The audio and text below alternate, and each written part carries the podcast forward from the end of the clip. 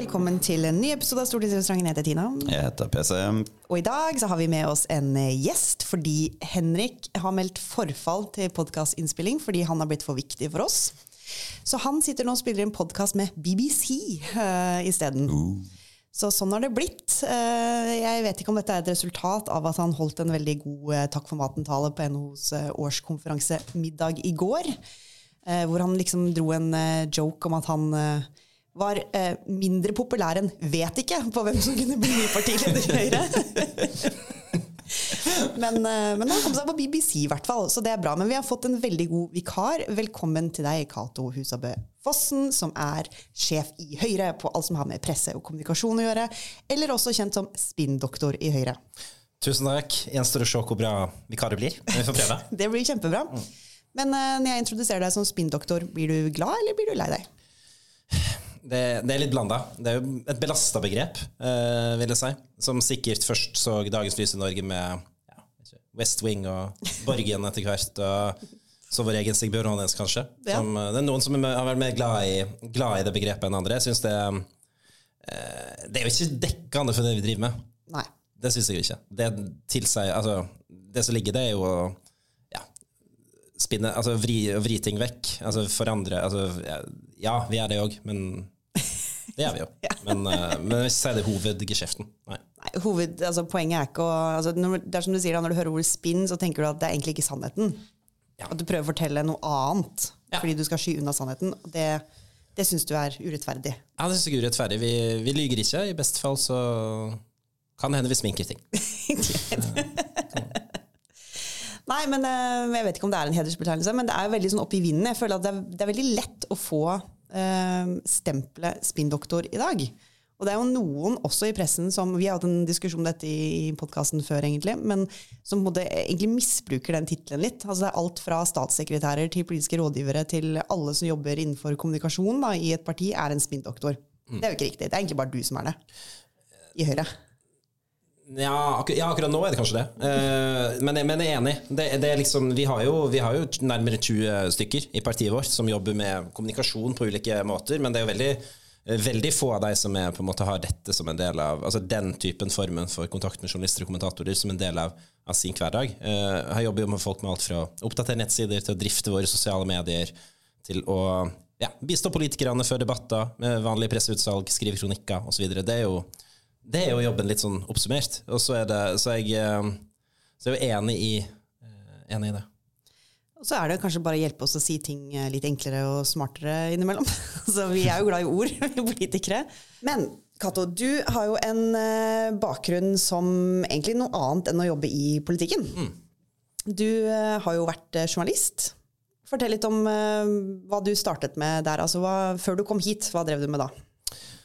Jeg eh, begynte jo egentlig i lokalavisa hjemme, eh, Firda, rett etter jeg var ferdig på videregående. Egentlig litt eh, gøy historie, for jeg hadde akkurat sagt ja til å stå på Høyres liste i kommunestyret hjemme våren 2011. Og så fikk jeg tilbud om sommervikariat i lokalavisa.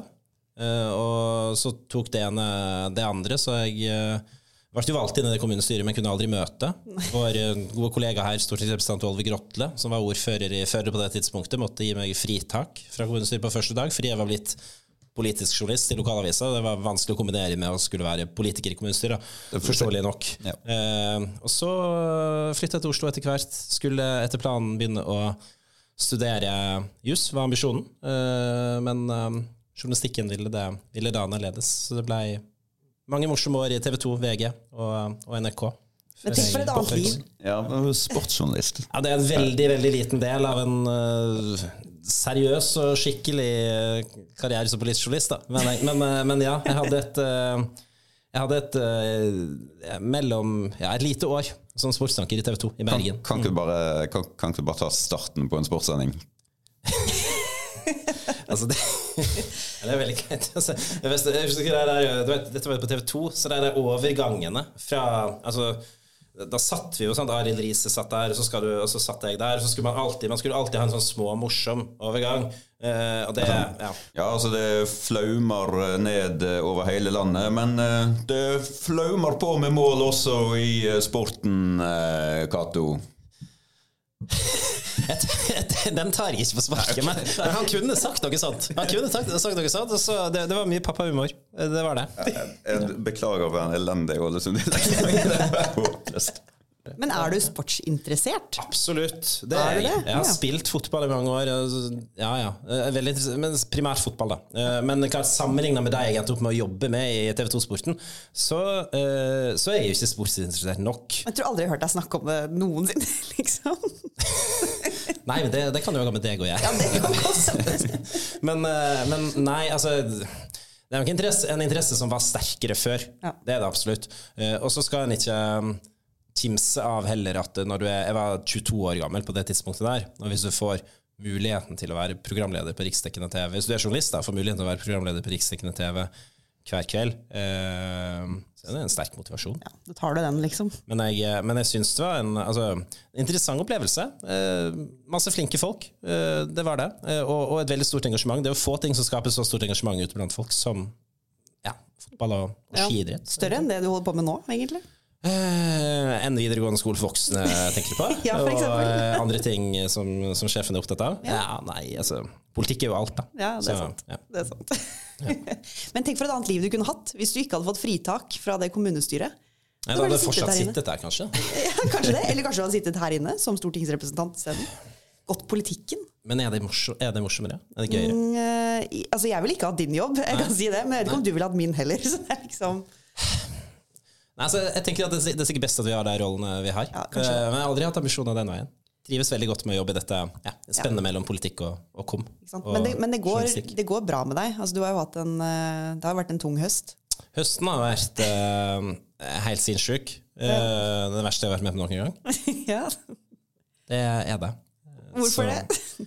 Eh, nei, det, det var noe greier med aksjer. Noen aksjer eh, som, som en, en viss mann kjøpte, som man kanskje ikke burde kjøpt. Eh, nei, det er bare altså, det, helt surrealistisk. Ja. Den, den stormen. Særlig de to, første to månedene. Det er jo, samtidig som det er en Samtidig som på en måte det altså, Ja, partiet havna i en mediestorm, altså Erna havna i en mediestorm, så sto vi på en måte òg og håndterte det som var ei altså, vond og vanskelig sak for sjefen vår, da. Som vi jo blir glad i. Vi er jo et veldig lite team som egentlig jobber tettest på henne, og reiser rundt med, med henne og bruker Altså, i 2023 har jeg sett Erna vesentlig mer enn jeg har sett min egen samboer. Eh. Og det er jo sånn og Vi hadde akkurat lagt bak oss en valgkamp der vi hadde reist Norge rundt siden slutten av juli. Og så kommer den saka der. Eh, noen få dager etter valget så på en måte skjønner vi hva, som er, ja, hva det er vi står overfor.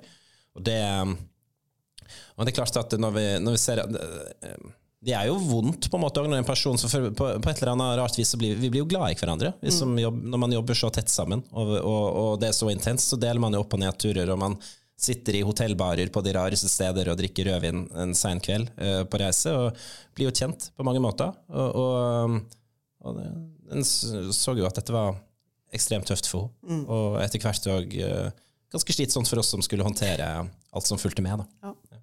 Det, du jobber jo mange timer, og du går liksom litt fra å være på en måte eh, Du jobber liksom med politikk og med Høyre, og plutselig blir du en slags eh, pressetalsperson for, for et ektepar også, til en viss grad. eh, I starten ble I starten sånn, der ble det litt sånn. Ja. Og det må være litt rart. eh, Veldig, veldig rart. Og, det eh, men, men samtidig var det liksom vi, vi så ikke noe helt en annen måte å gjøre det på, fordi hun måtte De første dag hun, eh, Når vi på en måte fikk klar for oss hva det var vi sto overfor, og hun holdt den pressekonferansen, så det, altså skjønte vi på en måte at det, det eneste riktige å gjøre nå, er at du, du drar til Bergen og er med Sindre noen dager, og at dere får tid til å ja, snakke sammen, finne ut av ting, være, være en, en familie. Eh, og det, det tror jeg fortsatt var, var riktig, men det, men det gjorde jo òg at vi måtte jo selvfølgelig håndtere den. Eh, pressen hadde jo tusen spørsmål eh, allerede. altså Selv om de fikk stille mange av dem på pressekonferansen, så var den var ikke ferdig da. Så det rant jo på med et hav av nye spørsmål hver eneste dag.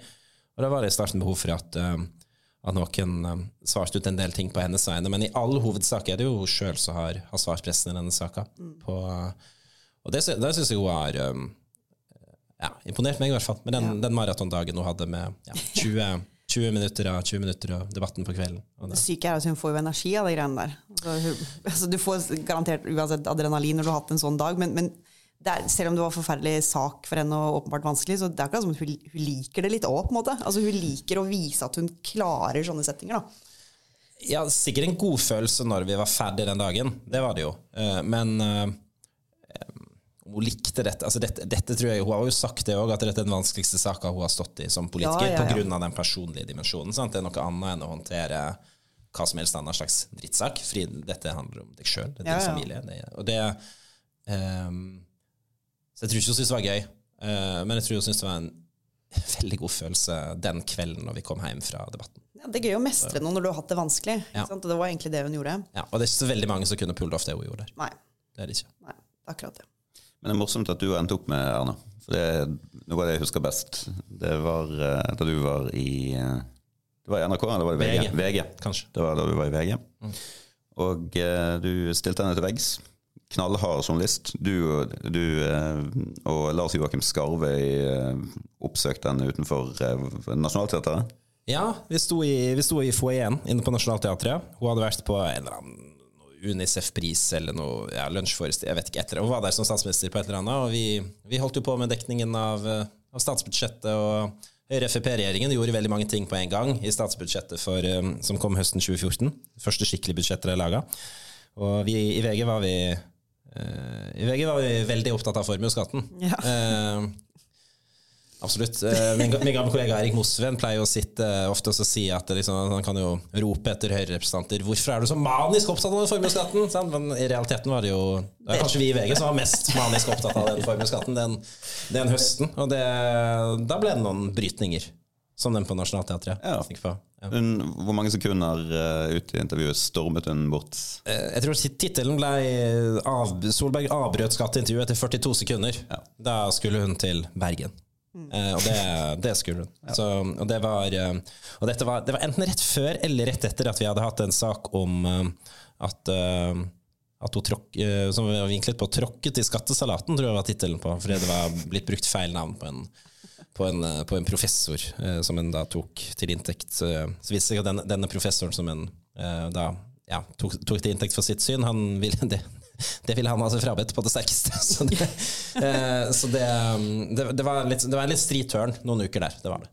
Ja. Og nå har dere blitt så gode venner, og du har tråkket sammen i liksom livets verste, verste sak. Men, men det, Det er jo også, rart. ja, det er kanskje litt rart. Men det må jo ha vært litt sånn interessant for deg, også, sånn, gitt at du, du kommer fra å ha vært liksom, en av de journalistene som du denne høsten her har måttet håndtere Mm. i en vanskelig sak. Ikke sant? Med masse spørsmål, harde spørsmål, sannsynligvis det du oppfatter som urettferdige spørsmål. Mm. Men, men liksom, har du slått deg sånn Sånn her var jeg òg? Altså, har du tenkt det? Eller Ja, ja, får litt- du mer sympati eh, for den? Litt for ofte. Eh, ofte kan jeg få den der det sånn, hvis, jeg, hvis, jeg har, hvis det har gått en kule varm på telefonen, hvis jeg har krangla litt med en journalist eller en eh, redaktør med noe, så kan jeg fort få den Når jeg har lagt på for på en måte bare roe meg litt ned igjen, og så, så kan jeg sitte etterpå og tenke at Ja, ja, men faen, altså, det er jo det er jo fair, eller det er jo, det er jo bra sett, på, eller bra tenkt, på en måte. Eller sånn, jeg hadde jo sikkert gjort akkurat det samme sjøl. Og da kan jeg bli litt sånn sint på den personen jeg akkurat har vært i telefonen overfor den journalisten. Uh, for det hadde jeg jo et sånn, som en sånn Jeg hadde en ambisjon da jeg begynte i Høyre om å ikke bli en sånn, um, en sånn karakter som min forgjenger Sigbjørn Aanes hadde kanskje litt rykte på seg for å være. Altså for å kunne la det gå, ja, gå en kule varmt da, overfor journalister. Og ikke være Han har jo fortalt meg mange ganger nøyaktig hva han syntes om meg som journalist. Eh, og så, så tror jeg ja, ja. Altså, men, så, men det er det jeg der mener jeg også liksom sånn, altså, der ser jeg noen sånn litt sånn skille mellom uh, gode journalister og, uh, og dårlige journalister. At det er liksom gode journalister de, de tåler at det går ei kule varmt. De skjønner at vi har, vi har hver vår rolle, Uh, og så kan man gå ut og ta en øl sammen og, eh, og, synes, og ha, ja, ha gjensidig liksom, forståelse for at vi andre bare, bare forsøker å gjøre jobben vår så, som godt vi kan.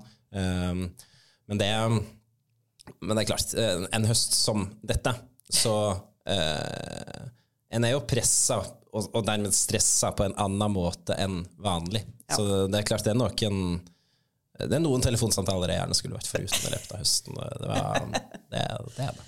Jeg lurer på om det kanskje kan være sånn, den egentlige definisjonen av spinndoktor, sånn jeg ser det. Det er de som jobber med kommunikasjon, som kan ta sånne telefoner.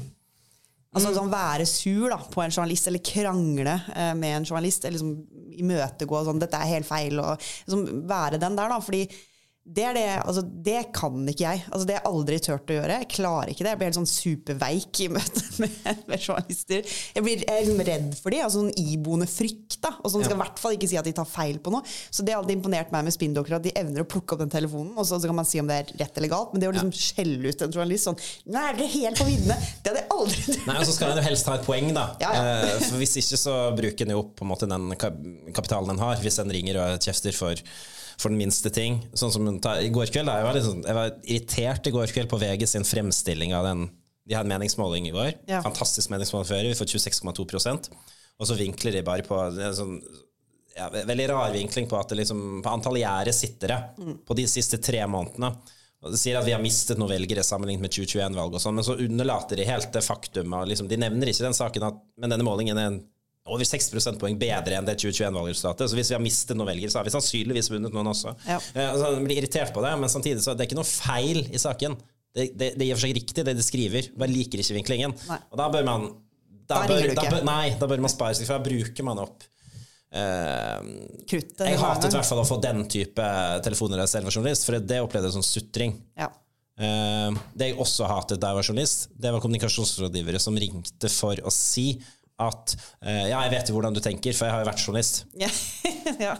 Det er litt sånn Så det sier du aldri, liksom? Nei, for det blir litt sånn Du skal ikke lære Men sier de det noen ganger gang til ja, men- Nei, men det blir sånn. Ja. Men sier du noen ganger til de sånn jeg har, altså, Eller vil de si det til deg, mener jeg? Altså, vil de si sånn Ja, du har jo vært journalist, så du vet jo åssen dette funker. Altså, Ja, noen av de sier ofte det når de skal liksom si Ja, men du vet hvordan det er, desken altså, Ja, sant. Altså, det, det er jo det klassiske, man skylder på, skylder på desken. Men, men jeg prøver å etterleve det så godt du kan, og kun ringe når vi faktisk har et poeng. Ja. At vi mener at det her er det Dere har tjent av en tilsvar. Eh, Det dere skriver her, er faktisk feil. Dere har ikke gjengitt oss riktig. Eh, Tittelen og ingressen er ikke dekning for i saken. Det er kanskje det mest klassiske. At en sak blir dratt for langt på forsida eller i tittel. Men det er jo en viktig funksjon. Altså, redaktøransvaret er veldig viktig. PFU, trussel om at du kan havne i PFU, er, er viktig. Og så mener jeg også det er viktig at du har noen sånne ja, si elitesoldater da, som de som kan være dedikert til å gå inn og så fighte hvis du mener oppriktig at det er noe som er feilaktig fremstilt. Hvis ikke du har den funksjonen, så kan politikere bli et offer. Grunnen til at du ikke tør å ta opp den telefonen, er jo fordi at du har for mye å tape. Altså, du har en, sant? Og dermed så kan du plutselig bli urettferdig behandlet. Ja, det er sant. Så du må, Det er litt som i straffepleien også. Du må ha liksom den forsvarsadvokaten som går inn og forsvarer de største jævelen i samfunnet også. Ja, men du skal finne deg i hva som helst. Sant? Og vi er jo det. Så. Du, er, du er årets verste stemme. Ja, Jeg ble nominert til det. Hvordan Ja, føltes det? Nei, det, um, det syns jeg var um, eh, Det syns jeg faktisk var litt krevende. Du ble lei deg. Ja, for du, du, du, du fortalte meg et om at du måtte forklare dette til familie også. Absolutt. Uh, min uh, Ja. Nei, fordi uh, den, At dette skjer i Natt og Dag, i og for seg helt greit. For Natt og Dag har sin stil. Sant? Det venstre radikal kulturblekke som på en måte har en gjennomgående sarkastisk eller, altså, Jeg skjønner meg ikke på den sjargongen. Det er, sånn, det er altfor kul humor til at jeg, jeg forstår ikke. Så jeg tror man, men, men, men i og for seg morsomt nok. Men de skriver ting som I begrunnelsen så skriver de sånne ting som Først har bare sagt at jeg var- da nominert i litt, et veldig broket selskap, for de to andre nominerte var Danby Choi og Emilie Enger Mehl. Så det er jo ikke et selskap du vil være i. Det det. Eh, men, eh, men så skriver de i begrunnelsen eh, om meg, så skriver de eh, navnet mitt, og så skriver de sånn Kuken som voldtar og radbrekker demokratiet. Og, demo og demokratiet er som kjent en kvinne. Etter, altså noe mer. Eller eh, skriver de. Eh, og når lokalavisa hjemme, eh, min gamle arbeidsplass, faktisk skulle de bestemte seg for at dette måtte de gjengi, for dette syntes de var så gøy. Så blir jo ting tatt helt ut av sin kontekst. Ja. For de skjønner jo ikke altså, ja, men, ja, men dette, dette er jo ikke en helt vanlig avis. Det er jo ikke, sånn, det er ikke VG, det er ikke Aftenposten som skriver dette. Liksom, det er en, dette er en sjargong. Eh, så jeg måtte jo da Det som liksom måtte forklare sine ja, nærmeste pårørende, på en måte. Hva, hva, det står i avisen at du er en kuk som voldtar og radbrekker demokratiet. Hva, hva er det for noe? På en måte? Det, ja. Det er hyggelig. Nei, Nei. Det, det er ikke det, altså. Så det, og det er en sånn Men altså, tro, jeg, men bare, sånn, det der kunne man tatt med det, Jeg hadde klart å ta det der med mye mer humor til vanlig, men når du har hatt den der første etter valgkamp, og så hatt den høsten vi hadde, Ja, og så kommer det der på toppen, så skal vi faen det- sånn, jeg, Nei, jeg ble, det skjønner jeg jeg. ble skikkelig sur på det. Det skjønner jeg. Det er lov. Men du vant ikke, da. Nei, jeg tapte. Så- Dembi Choi vant. Eh, Gratulerer. Han gjorde det, altså. Jeg stemte på han.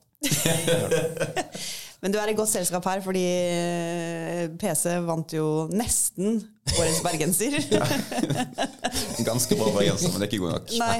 Jeg ble også radbrukket av branntreneren. Ja, det, det er jo litt fra Haugesund, er han ikke derfra? Jo, jo. Så Årets bergenser. Ja. Haugesunderen. Men veldig digg å bli radbrukket av Brann-treneren når du er brannsupporter. Men det er så fint det fenomenet der, hvordan du blir Selv om ikke du bor der og ikke har bodd der på mange år, eller ikke er derfra i utgangspunktet, hvis du har gjort noe positivt, eller noe, så blir du plutselig derfra. Sånn, Jan Kristian Vestre er liksom årets rogalending. sånn, nei! Det, Han ble ikke det. Nei, altså, Det har ikke vært en avstemning, men jeg bare føler liksom han blir trukket frem som ro... Han er jo ikke rogalending, han er født i Haugesund, han har ikke den dialekten engang. Altså, det er bare helt, ja. Mens jeg derimot, jeg blir aldri rogalending, uansett hvor lenge jeg bor der. Nei, du skal jobbe litt. Eh, Fordi jeg har feil dialekt. Jeg har vært der i 20 år, liksom. Ja, ja. Nei, men sånn er det. Det er ikke lett å vinne, altså. Det, det går ikke. Men Kato, Cato, den jobben din er jo rar. Eh, Alt fra å gå i krigen for eh, partilederen og være pressetalsperson når eh, the shit hits the fan. Så det er jo heldigvis ikke hverdagen, da. Det er heldigvis ikke hverdagen. Men hva er hverdagen, da? Altså, hva, er de rare tingene du også må gjøre? Hverdagen, ja, nei, eh, ja, rart og rart. Altså, hverdagen er jo egentlig Det jobber mest med, bare, altså, så enkelt som vi, det er å prøve å drifte uh, sammen med Jenny uh, særlig, og Lars, og noen andre veldig nære, Therese, som jobber for deg, og Henrik særlig. Altså, vi er en liten gjeng som jobber særlig tett på partiledelsen, og prøver å drifte Uh, Erna Solberg AS, da, på en måte, og, Team og Tina Bru og Henrik Asheim AS. Liksom, drifte hverdagen deres egentlig best mulig, og ha en så god plan som mulig for hvilke saker vi skal altså bidra sammen med politikerne til å finne ut av liksom, hvilke saker vi skal løfte i pressen, når vi skal gjøre det, hvordan vi skal gjøre det. Uh, ha kontakt med pressen om ulike medieutspill. Uh, bidra på kronikker. Dere skriver jo selvfølgelig alltid selv. Um, og, um, og, den, og den type ting. Det, det er jo mest det vi, det vi gjør. Altså være en, en, en rådgiver og en, og en sparringspartner i gode, gode og onde dager. Eh, Og innimellom så kjøper du pizza eller mat. Kjøper pizza eller, eller, eller jeg måtte, det rareste, rareste regningen jeg eh, da, da fikk jeg et spørsmål om hva skjedde her. Jeg leverte en eh, eh, regning etter valgkampen. Det leverte mange regninger etter valgkampen, men en av de gikk på eh, Hadde vi kjøpt Jeg tror det var Vi hadde kjøpt 28 sånne eh, kylling Tex-Mex-burgere fra en ferskvaredisk på Spar i Rosendal. Eh, en rar Ja. kvittering og utleggsføring. Men det var, det, bakgrunnen for det var at vi, hadde, vi var ute på en kunstinstallasjon midt på Hardangerfjorden og var lovet god lokalprodusert lunsj. Og så hadde arrangøren, som veldig flinke folk ellers, de hadde lagt igjen lunsjen på land. Eh, så da vi kom på land igjen, så var det 20 minutter til ferja gikk, og vi, da måtte vi, noen av oss styrte inn på en sparebutikk og kjøpe 28 kylling Tex-Mex-burgere, som, som ble maten vår den dagen. Eh, så det, det er jo litt av forklaringen på at valgkamp eh, ja, går ikke, Hvis du går ned i vekt gjennom en valgkamp, så er du god. Da er du god, ja. Ja, nei, så det er smått og stort, men det er sånn det skal være. Altså, politikken er ofte mye mindre mystisk og elitistisk enn det man kanskje tror. Ja, det er jo det. Altså, det er jo litt sånn Og det er veldig mye mer tilfeldig ja. hva som skjer, Det er, og ikke skjer. det er litt skummelt hvor tilfeldig det er, egentlig. Ja. Dette har vi snakket om mange ganger, men, men eh, du kom utenfra, du hadde journalistperspektivet på ting, og var sikkert overbevist om at vi satt og hadde onde planer og strategi bak alt og sånn. ja. Det viste seg vel å ikke stemme helt. Nei, det er bare Arbeiderpartiet som har. Eh, vi, vi, nei, men det, det har lært at det er veldig det, det, hva, Hvor mye som skjer altså, eh, Rart som skjer inni et politisk parti, er sånn Ja. ja. Ja, nei, hvor skal man begynne? Altså, vi føler ganske ofte at vi Ja.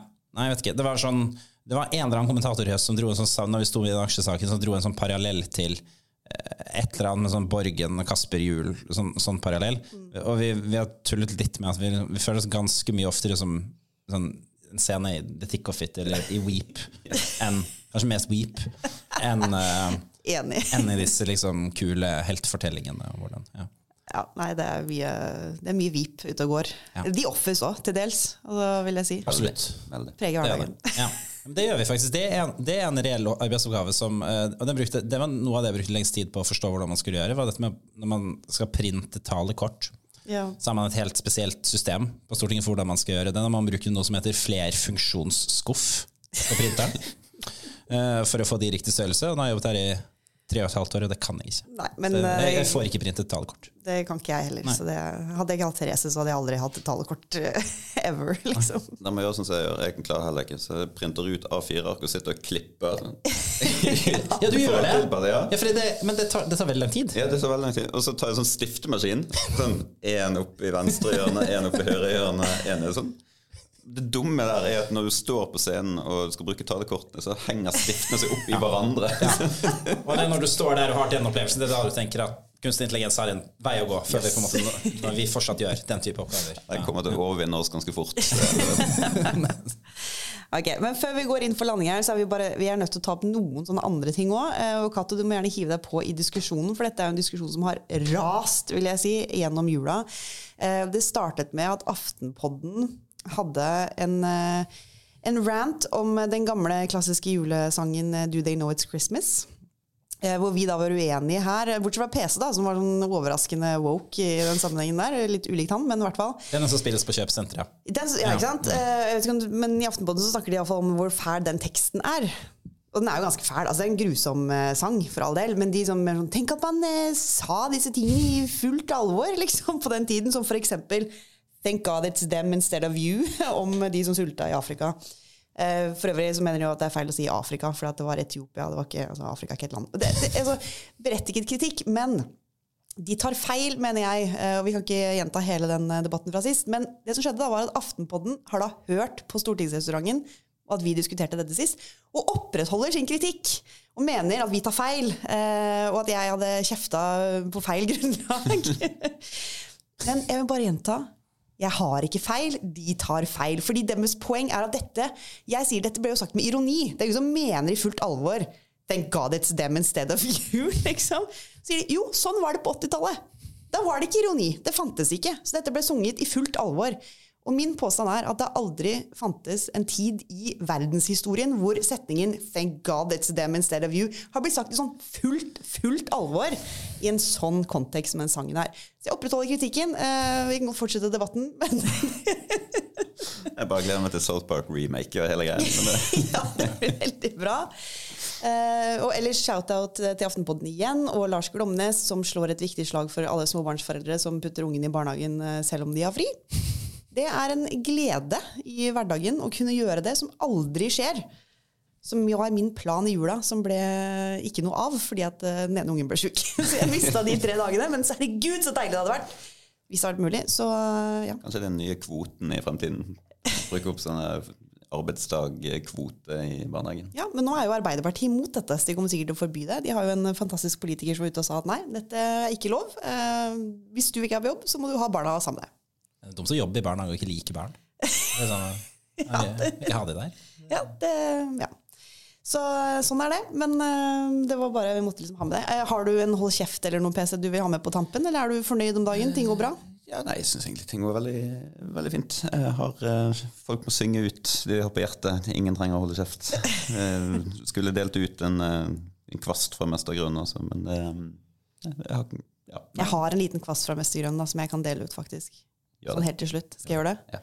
Ok, Den går til NHO. Uh, og dette er ikke en Sylvi Listhaug-kritikk uh, som hun kom med. Det er heller ikke en venstresidekritikk. Men jeg vil kritisere også dette klimautspillet fra NHO, som har vært litt diskutert denne uka her, for det var jo årskonferanse.